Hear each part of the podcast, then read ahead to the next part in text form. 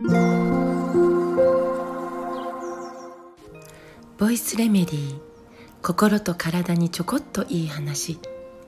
元看護師ホメオパス井上真由美です。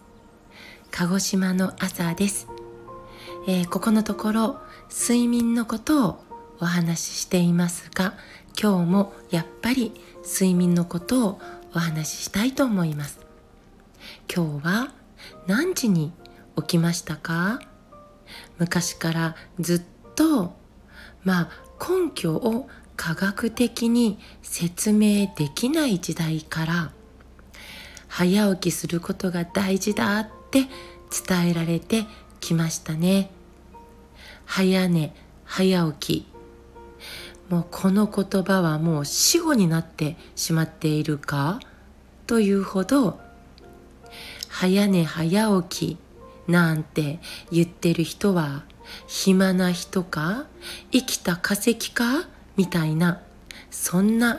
イメージにもなりつつありますね。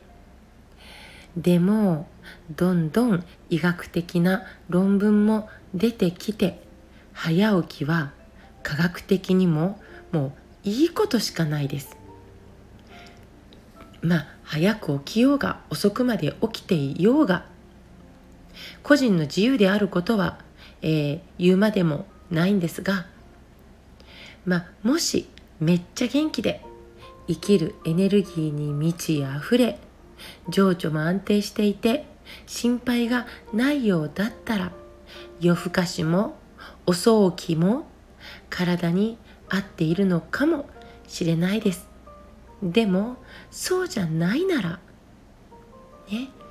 えー、ちょっと腹をくくって早起きの習慣を作ってみるのいいかなと思います。夜遅くまで起きて活動をする夜型の人と比べて早起きの朝型の人は成績がかなり高かったというノーステキサス大学の調査とか。また別の調査では朝型の方が積極性が高くて仕事で成功する確率が高くて問題を未然に防いだり最小限に抑えることが上手だったり楽天的で満足感を得やすい良心的な性格の持ち主だなんてことまで結果が出ちゃっているんです。夜型で暮らしている。ただそれだけでもしかしたら生きづらい状況を、えー、わざわざ作ってしまっている可能性があります。私たちってもともと夜行性じゃないですもんね。お日様が出る時に起きて沈む時に休む。という体内時計を持ってますだからその体内時計にリズムを合わせる暮らしを選択したらじわじわと整うという感覚が確認できるようになってくるかもしれないですよ。気持ちよく一日を始められる。そして自然に心と体が整っている。いきなり早起きって難しい方もおられるかもしれないですよね。1時とか2時に寝て5時に起きてるって方も少なくないけれど大谷翔平さんが睡眠がとにかく大事だって言ってますから 睡眠の価値をしっかり上げていきましょう。寝る時間を15分早め。